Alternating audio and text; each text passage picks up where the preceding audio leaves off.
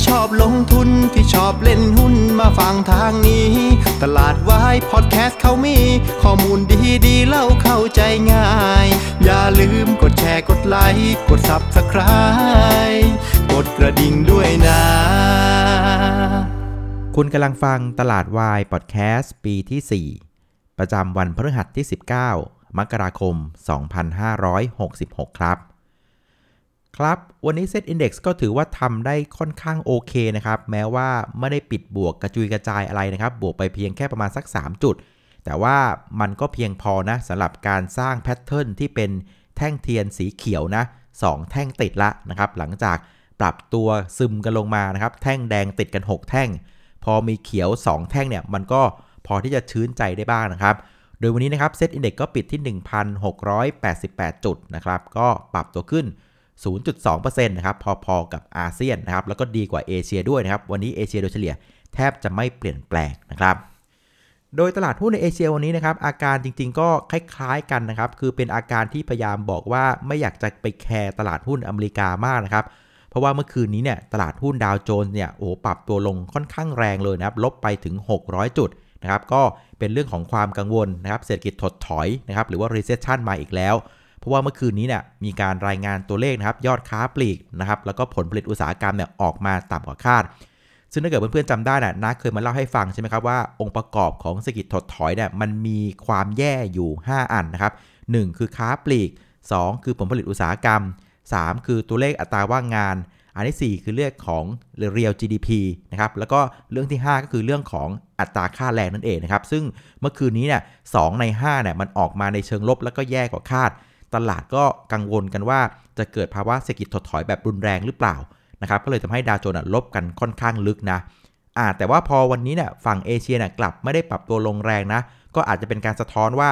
ตลาดมองว่าเรื่องนี้ยังคงเป็นเรื่องภายในของอเมริกา แล้วก็ยังมีอีก 2-3 ปัจจัยที่ยังคงจะต้องจับตา ก็เลยยังยังไม่ได้อยากที่จะไปสะท้อนความกังวลอะไรมากนักนะครับเพราะฉะนั้นตลาดหุ้นในเอเชียเนี่ยก็พยายามเรียกว่าเคลื่อนไหวนะครับไปตามเรื่องของปัจจัยภายใน ของตัวเองเป็นสำคัญก่อนนะครับเพื่อที่จะไปรออีเวนต์ใหญ่จริง ๆ ก็คือเรื่องของการประชุมเฟดนะครับในวันที่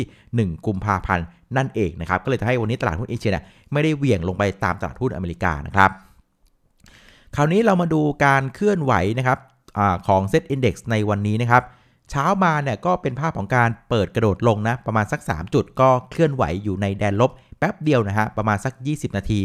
จากนั้นก็ปรับตัวขึ้นนะครับ แล้วก็ trade อยู่ในแดนบวกทั้งวันเลยครับ ก็ไปปิดที่ 1,688 นะครับ วันนี้มีข้อสังเกตของการเคลื่อนไหวของ SET Index อยู่ 2 เรื่องนะครับ เรื่องที่ 1 ก็คือว่าวันนี้ SET Index อะยังคงเคลื่อนไหวอยู่ในกรอบแคบๆนะ ประมาณสัก 10 จุดเนี่ย เราเป็นแบบนี้มาหลายวันแล้วนะครับ วันนี้จุดสูงสุดอยู่ที่ 1,691นะครับจุดต่ำสุดอยู่ที่ 1,681 นะ 10 จุดแบบนี้มันก็เทรดค่อนข้างยาก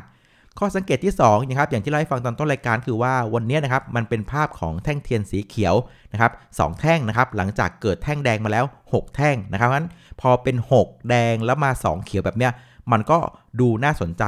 ในขณะที่พอไปดูทรงของหุ้นนะครับหุ้นที่อยู่โซนบนและถูก take profit อะมันก็ถูก take กันจนเรียกว่าแรงขายเริ่มหมดแล้ว ในขณะที่หุ้นที่อยู่ด้านล่างอะมันก็ถูกงัดกันมาระดับหนึ่งแล้วนะครับงั้นแดง 6 แท่งแล้วมาต่อเขียว 2 แท่ง หุ้นโซนบนถูก take ไปแล้ว เริ่มหยุดขาย หุ้นโซนล่างงัดไปแล้ว เริ่มหยุดเล่น มันดูเหมือนว่านะครับอาการของการปรับฐานของหุ้นของเซ็ตอินดี x เนี่ยมันน่าจะใกล้จบแล้ว ใช้คำว่าใกล้จบนะ ซึ่งคำว่าจบแล้วแปลว่าอะไรเดี๋ยวมันก็ต้องเลือกทางนะครับ ไม่เลือกขึ้นก็ต้องเลือกลง ก็เตรียมตัวกันให้ดีนะครับ ตอนตอนนี้ใกล้ที่จะปรับฐานเสร็จละนะครับ คราวนี้มาดูกลุ่มหุ้นที่ผลักดันตลาดในเชิงบวกวันนี้นะครับ วันนี้ที่เด่นที่สุดก็จะเป็นกลุ่มของโรงไฟฟ้านะครับพลังงานบริสุทธิ์นะครับ Gulf Energy แล้วก็ B.Grimm เนี่ยมาได้ค่อนข้างดีเลยนะครับโดย 2 ตัวหลังเนี่ยก็เป็นการเรื่องของการเก็งเรื่องของงบไตรมาส4นะก็ตลาดคาดหมายว่างบน่าจะออกมาดี หลังจากมีการปรับเรื่องของค่า FT ระหว่างไตรมาสแล้วก็มีเรื่องของอาค่าเงินบาทที่มันแข็งค่าด้วย ก็อาจจะมีกำไรจากอัตราแลกเปลี่ยนได้นะครับ ก็เลยเริ่มมีการเก่งกำไรในกลุ่มของโรงไฟฟ้าขึ้นมานะครับ ส่วนอีกกลุ่มหนึ่งเป็นกลุ่มที่พวกเรารอคอยนะ ก็คือกลุ่มค้าปลีกนะครับ หลังจากถูกกระทำชำเรากันมาหลายสัปดาห์นะครับ วันนี้นะครับหุ้นค้าปลีกหลาย ๆ ตัวอย่างที่เราเริ่มเห็นสังเกตเมื่อวานแล้วมันเริ่มตั้งทรงได้ วันนี้เริ่มเป็นภาพของการฟื้นตัวนะ เราเห็นตัวของ CPN นะครับ CRC Global นะฟื้นตัวได้อย่างน่าสนใจนะครับส่วนกลุ่มที่กดตลาดในเชิงลบวันนี้เนี่ยต้องเรียนตรงว่ายังมองไม่เห็นเป็นภาพชัดเท่าไหร่นะก็เป็นภาพของการกระจัดกระจาย เพราะฉะนั้นโครงสร้างของหน้าหุ้นในวันนี้นะครับก็เดาได้เลยว่าเป็นเรื่องของการเริ่มที่จะดักงบไตรมาสสีแล้ว แล้วก็เริ่มที่จะช้อนนะครับหุ้นเปิดเมืองที่ถูกเทคโปรฟิตลงมาก่อนหน้านะครับอย่างกลุ่มของค้าปลีก หรือแม้กระทั่งโรงพยาบาลเป็นต้นนะครับ คราวนี้มาดูผู้เล่นในตลาดกันนะครับวันนี้ผู้เล่นในตลาดก็คือนักทุนสาบันนะครับก็ยังคงขายติดต่อกันเป็นวันที่ 12 และ 1 โหลนะครับวันนี้ขายไป 300 ล้านบาทกลมๆแล้วกันนะครับ รวม 12 วันทำการก็ขายไป 15,300 ล้านบาท ส่วนนักทุนต่างชาตินะครับ ก็ซื้อติดต่อกันเป็นวันที่ 17 นะครับ แหมซีรีส์เขายาวกว่า วันนี้ซื้อไป 1,715 ล้านบาท รวม 17 วันทำการนั้นก็ซื้อไป 41,000 กับอีก 800 ล้านบาทนะครับ ซึ่งถ้าเกิดว่าเราเอาซีรีส์ของกองทุนไทยกับซีรีส์ของฝรั่งนะ่ะมาเทียบกันนะ่ะ สิ่งหนึ่งที่เราเห็นก็คือว่าฝรั่งนะครับ มีเขาเรียกว่าหมัดที่หนักกว่า 17 วันทำการซื้อไป 41,000ครับกองทุน 12 วันทำการขายไป 15,000ก็จะเห็นว่า 41,000 กับ 15,000เนี่ยมันต่างกันค่อนข้างเยอะนะเอออันนี้ก็อาจจะพอตีความได้ว่า เอ้ยฝรั่งรอบนี้เนี่ยหมัดหนักกว่านักทุนสถาบันค่อนข้างเยอะ เพราะฉะนั้นถ้าสถาบันยังเป็นแค่หมัดแยบๆแบบนี้ ก็ไม่น่าจะเอาเซตลงได้นะ อันนี้มุมที่1นนะหรือมุมที่ 2 คือถ้าเกิดฝรั่งไม่ถ้าเกิดฝรั่งเปลี่ยนใจนะ ก็อันนี้ก็หนักอยู่เหมือนกันนะ เออเพราะงั้นเราก็ต้องตามประเด็นเหล่านี้ให้ดีนะ ก็คือว่านักทุนสถาบันถ้าไม่ปล่อยหมัดหนักกว่านี้นะ ก็เอาเซตลงยาก อีกมุมหนึ่งคือฝรั่งมึงอย่าเปลี่ยนใจนะ ถ้ามึงเปลี่ยนใจนะกูชิบหายเหมือนกันนะ เออเพราะงั้นเราก็ตามประเด็นเหล่านี้ให้ให้ให้ดีแล้วกันครับ ซึ่งคิดว่าพฤติกรรมของนักลงทุนสถาบันอย่างที่เล่าให้เมื่อวานนะมันน่าจะเป็นเรื่องของการเตรียมเม็ดเงินสำหรับการแอคชั่นหลังจากการประชุมเฟดนะส่วนนักทุนต่างชาติอะก็ยังเชื่อลึกๆว่าเขาคงจะมองบ้านเราในภาพของเศรษฐกิจระยะยาว ในเรื่องของการฟื้นตัวนะ น่าจะเป็นเรื่องของการทยอยสะสม ซื้อหุ้นไปเรื่อยๆนะขอขออย่างเดียวนะ อย่าเปลี่ยนใจนะฝรั่งจ๋านะครับ ส่วนมูลค่าซื้อขายวันนี้นะครับก็อยู่ที่ 52,943 ล้านบาทนะครับก็ลดลงไปประมาณสัก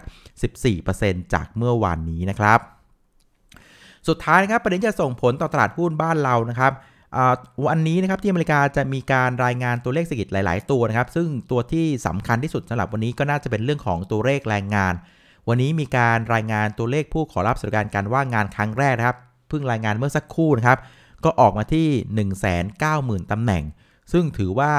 ดีกว่าที่ตลาดคาดไว้นะ เพราะว่าตลาดคาดว่าสัปดาห์นี้เนี่ยจะมีคนว่างงานมาขอรับสวัสดิการสูงถึง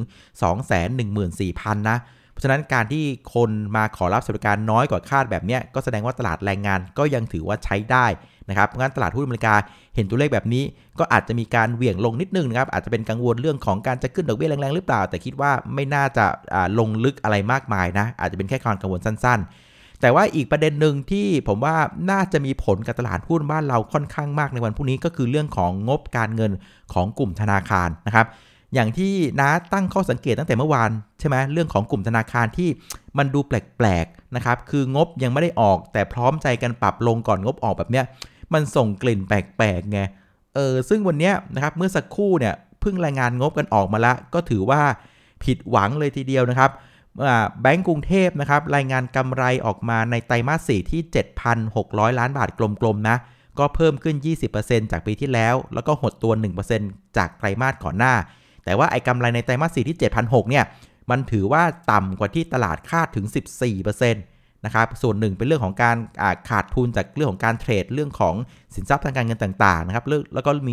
เรื่องของการตั้งสำรองที่สูงขึ้นนะครับแต่ว่าข้อดีของงบแบงก์กรุงเทพคือ หนี้เสียนะครับ NPL ดีขึ้นนะฮะจาก 3.8%มาเป็น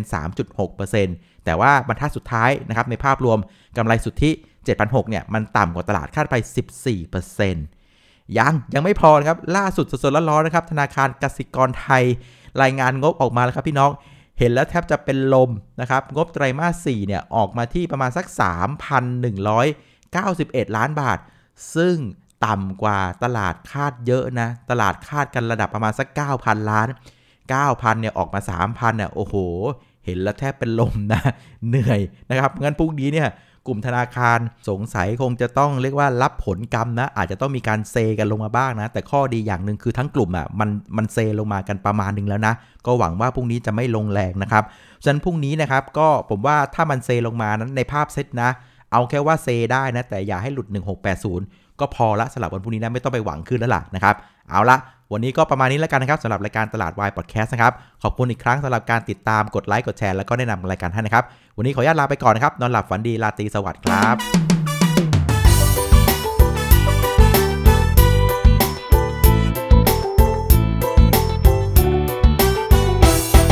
าใครที่ชอบลงทุนที่ชอบเล่นหุ้นมาฟังทางนี้